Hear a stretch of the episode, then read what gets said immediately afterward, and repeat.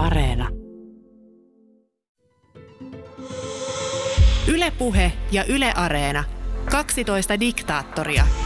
Toimittajana Raimo Tyykiluoto. David Burke perusti Jumalan lapset liikkeen Yhdysvalloissa Huntington Beachissä vuonna 1968 yhdessä vaimonsa ja neljän teini-ikäisen lapsensa kanssa. Ja jo vuonna 1969 Jumala otti yhteyttä tähän uskonnolliseen kulttiin ja Burke väitti saaneensa ilmoituksen, jonka mukaan Kalifornia vajoaisi mereen maanjäristyksessä ja tämä olisi vasta maailmanlopun alkutahti. Burke ja hänen seuraajansa vaelsivat kahdeksan kuukautta ympäri Yhdysvaltoja saarnaten totuuttaan ja nimittäin itseään Jumalan lapsiksi. Profetta Burke, hänen johtama liike oli yhdistelmä uskontoa, politiikkaa, seksiä, ruoan laittoa, auton korjausta ja kaikkea mahdollista. Käytetyille toimintatavoille aivopesu on liian lievä ilmaisu. Käskystä tärkein oli tottele ja motoista merkittävin lisääntykää ja täyttäkää maa. Aiheena tällä kertaa siis David Burke ja kultti Jumalan lapset. Minun nimi on Raimo Tyykiluoto. Asiantuntijavieraana on Israelin ystävät ryn toiminnanjohtaja ja Salomalehden päätoimittaja Ilkka Vakkuri. Ilkka, miten sinä kuvailisit Jumalan lapset liikettä ja erityisesti sen johtaja David Burkea? David Burke on dokumentoidusti sanonut ennen kuolemaansa tällaiset kuolemattomat sanat. Hän sanoi nimittäin, että hän katuu vain yhtä asiaa ja se on se, että hän ei ole maannut oman äitinsä kanssa. Tämä David Burke oli henkilö, joka osasi vihata lähes kaikkia. Hän ei ollut mikään savolainen sutkauttelija eikä hän puhunut ympäripyöreitä, vaan hän raasti vihasi. Niin välillä aluksi esiintyi mustien vähemmistön vihaa, mutta myöskin kapitalismia ja sitten hän vihasi juutalaisia. Ja hänen ratkaisunsa sitten oli syntikysymyksiin ja näihin muihin kysymyksiin, mitä hän edusti, oli sitten tämmöinen rakkaus ja nimenomaan seksuaalinen rakkaus. Hän näki tilanteen niin, että Jeesus oli ikään kuin tällainen hippiliikkeen perustaja. Hän itse liittyi tähän hippihurmokseen ja hän kehitti sellaisen hengellisen hippiliikkeen, jossa tämä huumeet ja alkoholi oli ainakin tarkoitus jättää kokonaan pois. David Burkin tausta selittää paljon tätä, miten tämmöinen Jumalan lapset liike syntyi, se nimi ja sitten se johtamisvaltaisuus ja tämmöisen valtauskonnollisuuden vastustaminen. Nimittäin hän syntyi 18. helmikuuta 1919 tällaiseen perheeseen, jossa hänen äitinsä ja myöskin isänsä olivat hyvin uskonnollisista taustoista. Ja David Perkin äiti, hän suhtautui sillä lailla, että hän ajautui tai oikeastaan meni kapinassa niin pitkälle, että hänestä tuli ateisti. Mutta sitten ensimmäisen lapsen syntymän jälkeen hän loukkasi selkänsä hyvin vakavasti niin, että hän oli kuoleman ja elämän rajamailla viisi vuotta. Ja kun hän siitä sitten toipui, hänestä tuli tämmöinen raudan luja äh, rautarouva tavallaan, joka julisti tämmöisiä erityisiä armolahjoja. Ja hänen miehensä, joka oli pastori, tuli hänen autonkuljettajakseen ja tämä hänen äitinsä – niin alkoi kiertää tämmöisenä kulkevana saarnaajana ja evankelistana aikana, jolloin oli rahasta hirveä pula. Ja, ja heidän perheensä näki lähestulkoon nälkää välillä. Välillä tuli sitten jonkun verran sitä rahaakin. Ja David Burkille kehittyy hyvin varhain tällainen pelko, että hänet hyljätään, koska äiti oli jatkuvasti poissa ja isä oli paljon poissa ja ikään kuin tämmöinen rakkauden jatkuva puute. Mutta tämä kaikki kasvoi vihana Bergin sisällä ja hän löydettyään tämän hippiliikkeen ja löydettyään tämmöisen hengellisen hippiliikkeen ajatteli niin, että tämä rakkaus, joka keskittyy sitten rakasteluun, niin se on kaiken avain päästä kaikesta synnistä ja tällaisesta ja päästä sinne taivaaseen. Ja hän aloitti sen omasta perheestä. Hän pysyi siellä kotona, lähetti noin 300 000 paimenkirjettä näille kannattajille ja niin, niillä vaikutti heidän mielipiteensä ja osa oli aika hurjakin. Mutta lähtökohta oli se, että hän ajautui siellä omassa perheessään insestiaan ja pedofiliaan ja koko perhe tavallaan joutui hyväksymään. Hän oli sekä omien lastensa että lastenlasten kanssa, että esimerkiksi yksi hänen lapsenlapsensa kertoi, että tämä isoisä seitsemän vanhan rupesi häntä koskettelemaan ja, ja, ja pisti hänet koskettelemaan isoisää ja 12-vuotiaasta asti sitten isoisä yhtyi häneen. Eli tämä ajatus kasvoi aluksi niin, että tämä on normaalia toimintaa ja hän levitti sitä sitten muualle, mutta myöhemmin hän näillä sitten ihmisille tuli hyvin vakavia osalla tämmöisiä psykologisia ongelmia, he ajautuvat huumeiden käyttöön ja kaikkeen sellaisiin. Mutta joka tapauksessa tämä Pöökin tarina on kertomus siitä, että ihminen tarvitsee ja liike tarvitsee rajat. Jos ei sellaisia ole, niin voidaan tehdä melkein mitä vaan. Ja sitten hän, hän tähän jopa ajoi siihen, että aviopuolison piti hyväksyä, että aviovaimo ja sitten välillä mieskin tarjosi seksiä siitä, että saavutettiin ö, ihmisiä, monesti rikkaita liikemiehiäkin, tämän liikkeen piiriin ja antamaan lahjoituksia tälle järjestölle. Eli Böck toteutti apostolien tekojen ajatusta, että kaikki raha pitää tulla yhteisölle. Ongelma oli vain se, että hän piti rahat ja hän oli se yhteisö. Mutta tämä, tämä se valtava tuska ja ahdistus, mitä hän sai aikaan tuon elämänsä aikana, joka päättyi ensimmäinen lokakuuta 1994, se on valtava. Ja ja muistettava, että tämä liike edelleen on olemassa. Se ei ole kadonnut, vaikka ehkä jotkut ääriilmiöt saattaa olla eh, poistunut, mutta se periaate edelleen on olemassa. Eli että rakkauden kautta saadaan synnit anteeksi ja päästään taivaaseen. Siinä on se ongelma, että mitä on rakkaus? Kuuluuko rakkauteen myöskin toisen ihmisen kunnioittaminen? Vai onko rakkautta se, että joku johtaja manipuloi ihmisiä? Ja tämä on se vakava kysymys, joka liittyy edelleenkin tähän kulttiin, eh, jonka, joka on Jumalan lapset, eli he ajattelevat, että he on niitä Jumalan lapsia, totuuden edustajia, ja muualla sitten sitä totuutta ei varsinaisesti tai ainakaan merkittävästi ole.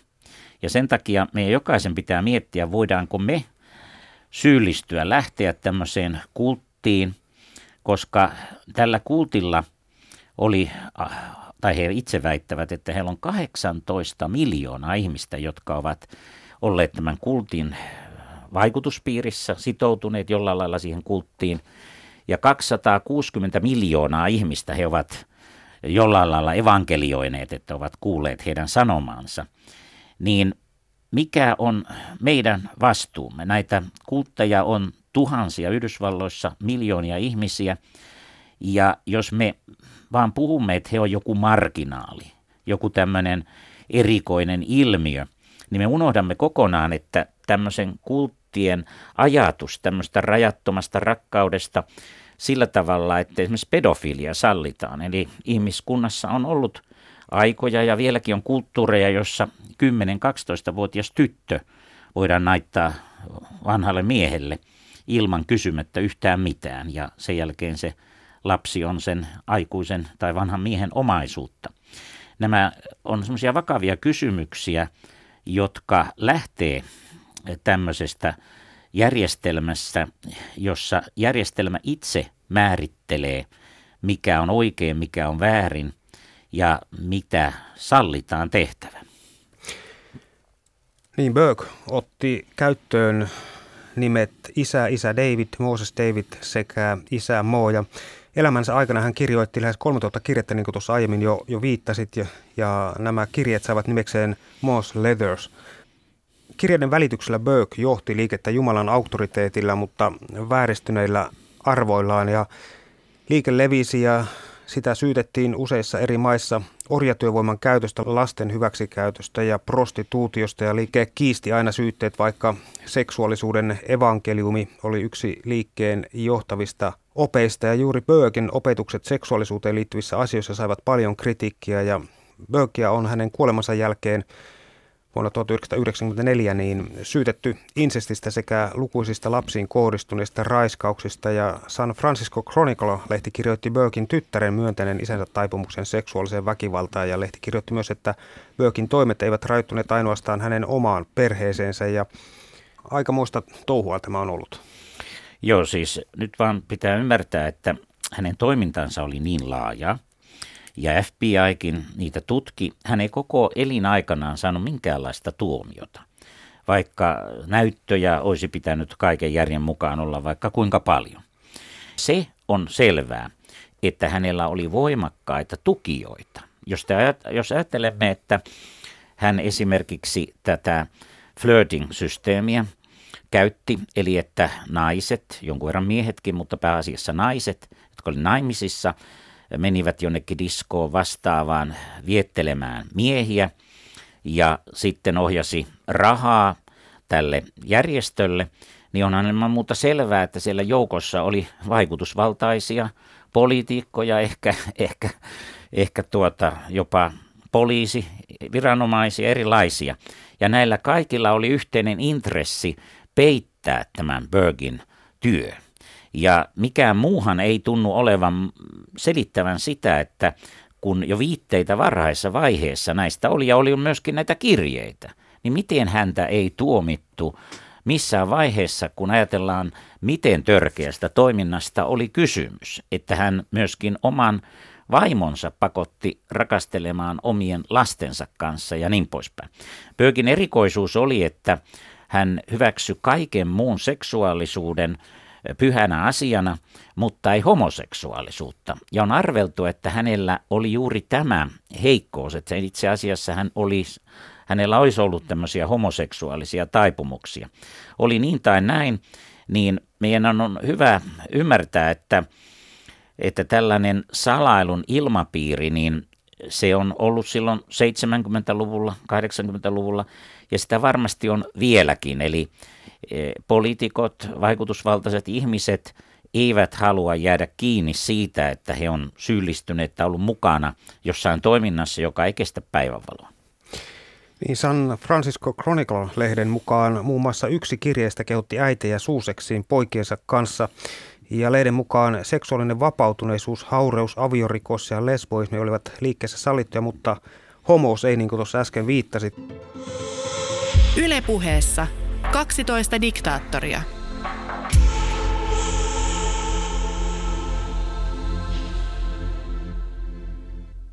Israelin ystävät ryn toiminnanjohtaja Salomalehden päätoimittaja Ilkka Vakkuri, ilmeisesti huoli AIDSin leviämisestä sitten tämän liikkeen keskuuteen, niin teki kuitenkin aika lailla lopun tästä Flirty-kalastuksesta. Siinä on kuitenkin nähtävä se, että David Bergillä oli ja hänen apulaisillaan oli kyllä täydellinen näihin ydinihmisiin yhteys, että ei siinä AIDSitkaan, kyllä ne oli valmiit uhraamaan oman terveytensäkin, kun on haastateltu monia, niin näin he itsekin sanovat. Se, minkä takia se flirt-kalastus tavallaan loppui, niin on ilmeisesti, että se ei täysin loppunut, mutta se virallisesti loppui, koska he joutuivat, hän pelkäsi sitä, että hänen perässään oli FBI ja, ja poliisiviranomaiset ja eri tahot, jotenka se oli liian näkyvää ja ilmeisesti myöskin nämä suojelijat sanoi, että nyt se on hävitettävä se tällainen liian näkyvä flirty fishing, koska sitten heidänkin jäljelleen voidaan päästä. New York Times haastatteli aikanaan yli kymmentä entistä Jumalan lapset-liikkeen jäsentä, jotka vahvistivat liikkeen pakotetun seksuaalisen käyttäytymisen ja rikokset alaikäisiä kohtaan. Ja erään kertomuksen mukaan vuonna 1987 ikänsä liikkeen parissa asunut Peter totesi, että ei ollut olemassa käsitystä, että tavalliset ihmiset eivät tehneet tällaista asiaa – Mielestäni oli täysin normaalia, että vanhemmat harrastivat seksiä lastensa kanssa ja lapset harrastivat seksiä toistensa ja aikuisten kanssa, kun olin 11-vuotias, minulla oli seksiä 28-vuotiaan naisen kanssa ja se oli kaikkien liikkeen jäsenten hyväksymää. Sain vielä myöhemmin selville, että äiti oli katsellut. Kun aikuistumme, ymmärsimme sitten asioita enemmän ja monet sortuivat huumeisiin ja alkoholiin ja jotkut tappoivat itsensä. Näin siis kirjoitti San Francisco Chronicle vuonna 2005. Aikamoisia tarinoita. Joo, no ne valitettavasti ei ole vain tarinoita, vaan, vaan kaikista ne on dokumentoitu sen verran vakuuttavasti, että et varmastikaan epäilystäkään, että riittävästi todisteita on, että näin on tapahtunut. Se on mielenkiintoista, kun David Bergin sitten oma poikaa on haastateltu, niin hän pohti sitä, että miten he niin kuin sokaistuivat siihen. Eli että hän piti isäänsä tämmöisenä messiashenkilönä valittuna, tavallaan lainausmerkissä uutena Jeesuksena. Ja, ja tavallaan se mekanismi on niin, että siinä vaiheessa, kun alkaa niin kuin epäilys tulla, että tämä toiminta on jotenkin, siinä saattaisi olla jotakin sopimatonta, niin silloin itse asiassa se ydinjoukko helposti rupeaa seuraamaan entistä sokeammin sitä johtajaa, koska se puolustus on, että koska se johtajalla on jotakin jumalallisia tarkoitusperiä ja ymmärryksiä, niin, niin on parempi seurata, vaikka näkee näitä lieveilmiöitä, niin kuitenkin tarkoitus tavallaan pyhittää keinot. Ja, ja tämä, oli, oli, tämä poika sanoi, että siis se on, se on ollut hyvin vaikea hänen käsitellä sitä, että hänen isänsä tekosia, mutta se, että hän sitten itse sanoi, että he niin kuin rupesi korjaamaan näitä asioita, mutta pitää muistaa, että tämä poika kasvoi tässä. Ja jos ihminen kasvaa jossakin tietyssä kulttuurissa tai tavoissa ja perheessä, kyllä se vaikuttaa ihmisen ajatteluun. Ja voidaan kuvitella, että jos tämä poika on saanutkin jonkun verran valtaa, mutta jos hän saa samat vallat kuin David Burke, niin jossain vaiheessa voi tuo vallankäyttö mennä jonnekin samoille tasolle. Niinhän monesti alkoholistin lapsi ajautuu alkoholismiin ja, ja niin edespäin. Että tämä on vakava kysymys siitä, että mitä tapahtuu lapsille, kun jos he joutuvat insestian kohteeksi, pedofilian kohteeksi, niin e, ensin voi olla vaikuttaa siltä, että he niin kuin sopeutu siihen. Mutta kyllä tämä maailmanhistoria on osoittanut, että ei yleensä ihmiset sopeudu tämän tyyppiseen väkivaltaan, vaan, vaan sillä on vakavat seuraukset ja tämmöisen liikkeen, joka on semmoisen sallinut, niin sen on, se on vaikea kokonaan saada sitä tällaista ö, vaikutusta, mikä sen liikkeen sisällä on ollut, niin poistettua. Jumalan lapset liike tarjosi uhkaa ja mahdollisuutta, jonka keulakuva ja itsevaltainen johtaja oli tämä David Burke. Uhkakuva oli, että maailma oli kova vauhtia lähestymässä loppuaan ja tuhatvuotinen valtakunta oli jo lähellä. Lopun aika tulisi huipentumaan kolmanteen maailman sotaan. Tulevasta tuhosta oli kuitenkin mahdollista pelastua profetta Burkin opein ja vain Jumalan lasten yhteydessä. Arvioiden mukaan koko David Burkin luoma liike perustui henkiseen väkivaltaan. Se on varmasti, varmasti totta. Ja se henkinen väkivalta jotta sen niin kuin ymmärtää, on hyvä mennä niin kuin vähän tähän hengelliseen puoleen, minkälaisesta mm, kysymys on, kun korostetaan tätä maailman loppua tai tuhatvuotista valtakuntaa sitten ratkaisuna. Eli periaatteessa on kysymys siitä, että miten selitetään pahaa, jota tässä maailmassa ihmiset tuntuvat kokevan. Juutalaisuudessa vanhastaan on rabit selittänyt, että paha on tämmöinen tuntematon paha – ei olemassa mitään tämmöistä persoonallista ulkopuolista pahaa, vaan se on jotenkin ihmisessä sisällään ja ihmisellä on vapaa tahto, jolla sitten kun saa oikeata tietoa ja, ja tekee oikeanlaisia ratkaisuja, niin ikään kuin tätä pahaa pystyy vastustamaan. Mutta nyt näissä maailmanlopun liikkeissä siis muistettava, että raamattuhan ei puhu maailmanlopusta, vaan aikakausien vaihtumisesta. Mutta joka tapauksessa niitä sanotaan apokalyptisiksi liikkeiksi. Niitä on ollut Jeesuksen aikaan, oli paljon. Ja niitä on tänäkin päivänä oikeastaan, oikeastaan uusi kukoistus tuli silloin, kun tuli tuhat vuotta, eli kun Jeesuksen syntymästä, joka tietysti laskettu pikkusen väärin, mutta noin karkeasti tuhat vuotta. Jeesus syntyi ilmeisesti 3-4 ennen Kristusta, mutta Sitten vuonna 2000 taas odotettiin koko, kokonaan tämmöistä tuhatvuotisen valtakunnan tuloa. Niin näissä on kysymys siitä, että on kaksi toisilleen vastakkaista voimaa, jolla selitetään kaikki koko maailman järjestystä. On paha, persoonallinen saatana esimerkiksi, ja sitten on Jumala ja hyvät voimat. Ja nämä taistelevat ja ymmärretään, että tämä maailma, eli oman liikkeen ulkopuoliset, ovat sitten sen saatanan vallassa. Ja näin ollen oman liikkeen kautta sitten tulee tämä pelastus, joka on siis se Jumalan valtakunta. Ja se Jumalan valtakunta edellyttää sitten sitä, että tekee, erottautuu tästä maailmasta ja lähtee tällaisen niin kuin liikkeen mukaan. Ja siinä huomio on siinä, että synti, joka tuntuu ja pahuus täällä vallitsevan, niin se palkinto, miksi uskotaan, niin se tarjotaan sitten, kun nämä liikkeet eivät yleensä jäsenilleen tarjoa kauheasti maan päällä, ellei nyt tässä tätä seksiä tässä, mutta, mutta taloudellisesti varsinkaan, kun heiltä vidään pääasiassa rahat, niin heille tarjotaan sitten tuon puoleista paratiisia, tuhatvuotista valtakuntaa.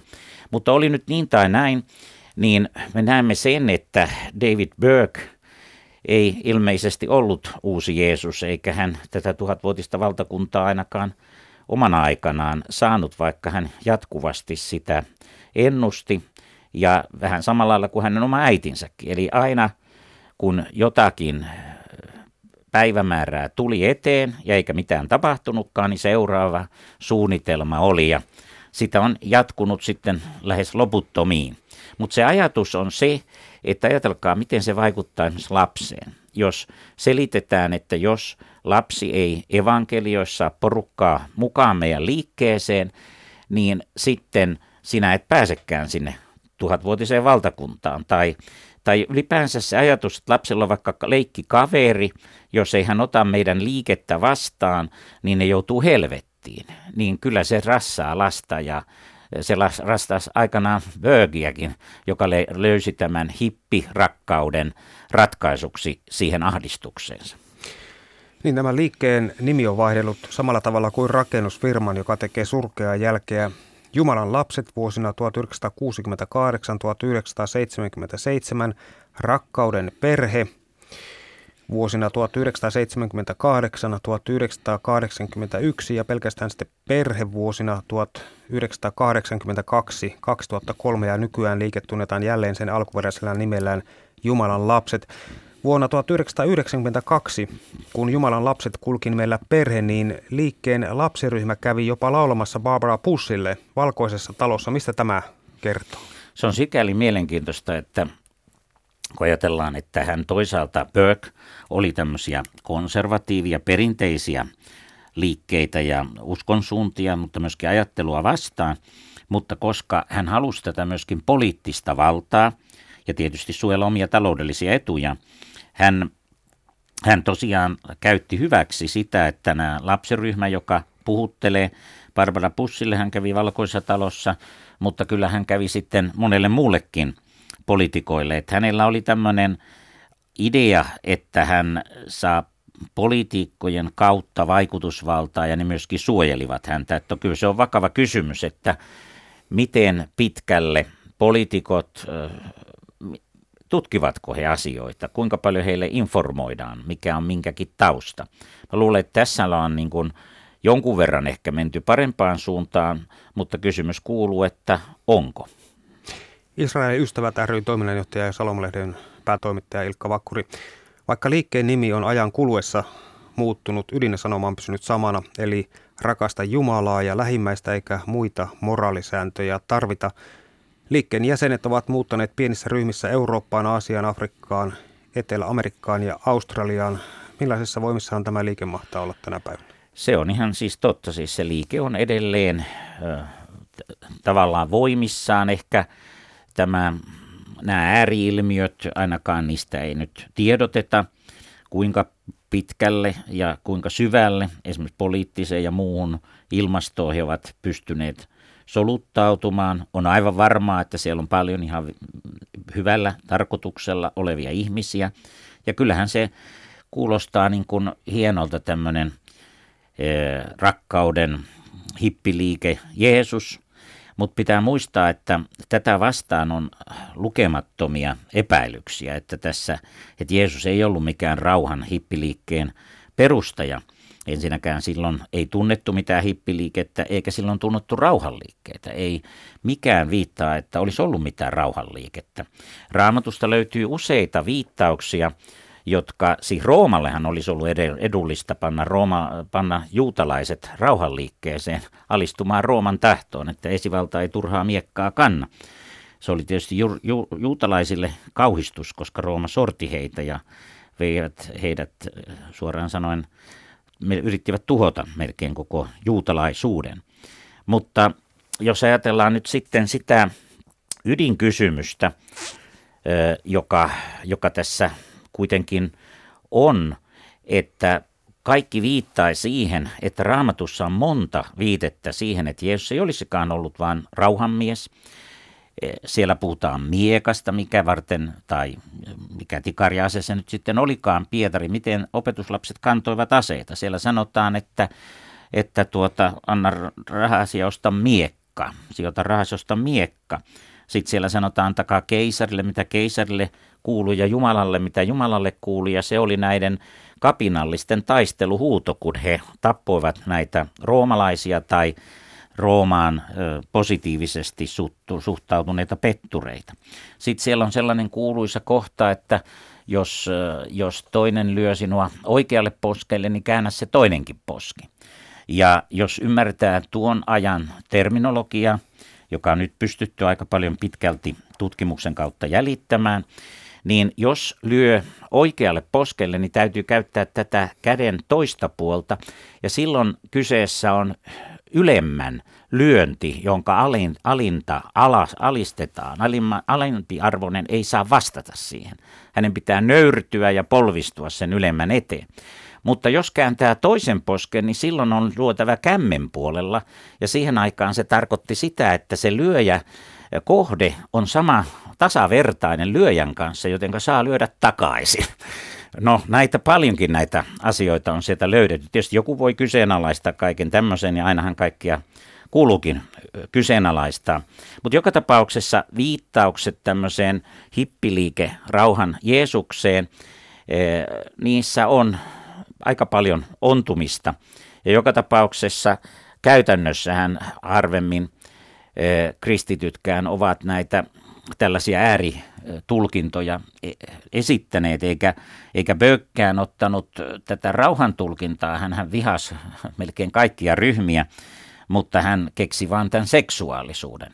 Ja ei ainakaan Uuden testamentin mukaan Jeesuksella nyt ollut kovin keskeisesti mitään tämmöistä seksuaalista roolia ei ainakaan Uusi testamentti puhu, eikä toisaalta juuri mikään meidän hallussa olema ainakaan suoraan mistään tällaisesta puhua. Että on aika tämä hänen johtopäätöksensä on aika villejä ja aika huonosti perusteltavissa olevia, eikä varmastikaan johda mihinkään rauhaan ja onneen, jos käytetään insestiaa ja pedofiiliaa.